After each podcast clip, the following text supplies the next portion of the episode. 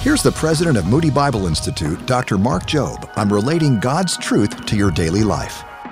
I mean, there's people that can't say anything good about anybody. You know why? Because in their mind, if they don't get it, if they don't get the recognition, then they don't feel like they're somebody. And that is due to a deep rooted insecurity of the soul that says, I am nobody unless other people think I am somebody.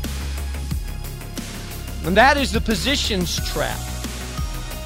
When we need prominence to feel value and worthy, when we derive our value from applause or acceptance or other people's approval, then we become people pleasers rather than God pleasers.